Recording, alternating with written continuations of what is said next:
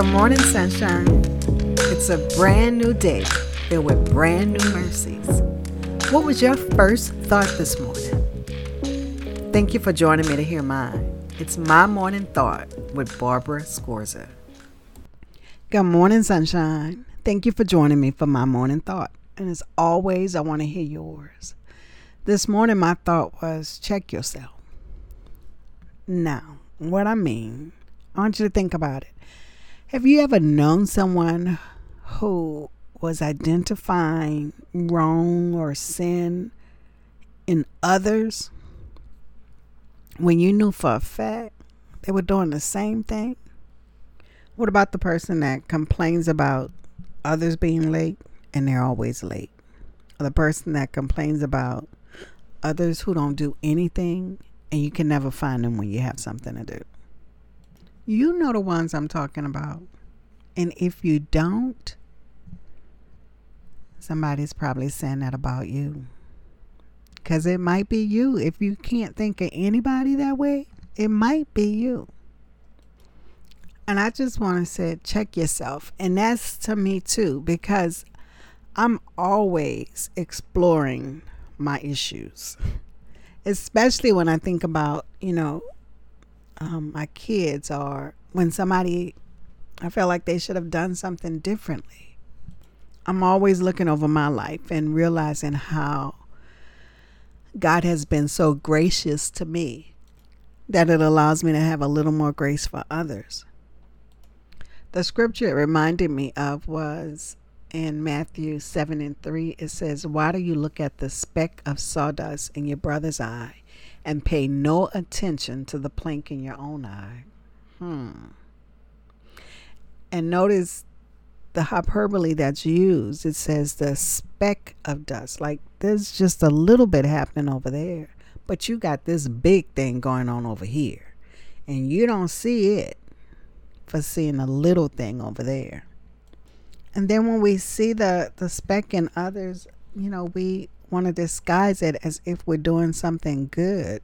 Because the next verse goes on to say, How can you say to your brother, Let me take that speck out of your eye, when all the time there's a plank in your own eye? So we want to tell others what they need to be doing, and I want to fix you.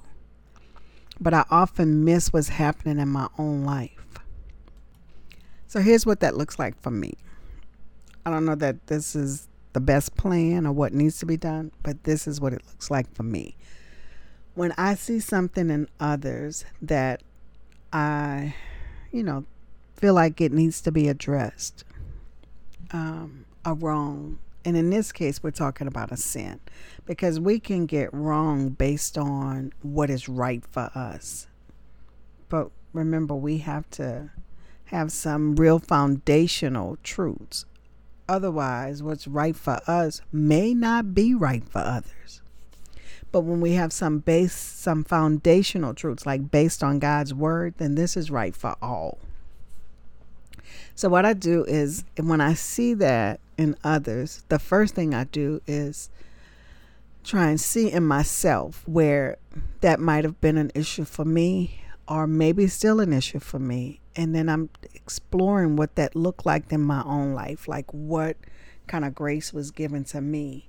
And then I want to extend that same grace. Now, here's what I think is important for me I always want to make sure that my intentions are pure, that I'm not looking down on you, but rather I'm seeking to lift you up. Because if there's something that's not going right, then the goal is not just to identify that it's wrong or to talk about you or to make you feel bad about what you're doing. The goal is to point you to Christ so that you can see how you want your life to always bring God glory and how this thing may not be. So, what do we do to get to that place where it's no longer an issue or it becomes an exception and not a norm for us? and I think that's part of it. I mean, I think I think it's a very vital part of it that the goal should always to be better. That we are always wanting to lift others up. even when we're looking at things in our own lives, we want to be better. So we're even lifting ourselves up. So I think that's the goal. And when I can look down on you because of what you did or didn't do, or what I think you should or should not be doing, or what I think you should know or not know, then I think the cloudiness happens at that point. Because even if that's the case, the goal should always be to lift you up. So, what do I do? How can I lift you up? I want you to be in a good place always. So, that's my thought. Check yourself. And that's for me now. Maybe for you, but definitely for me. Check yourself.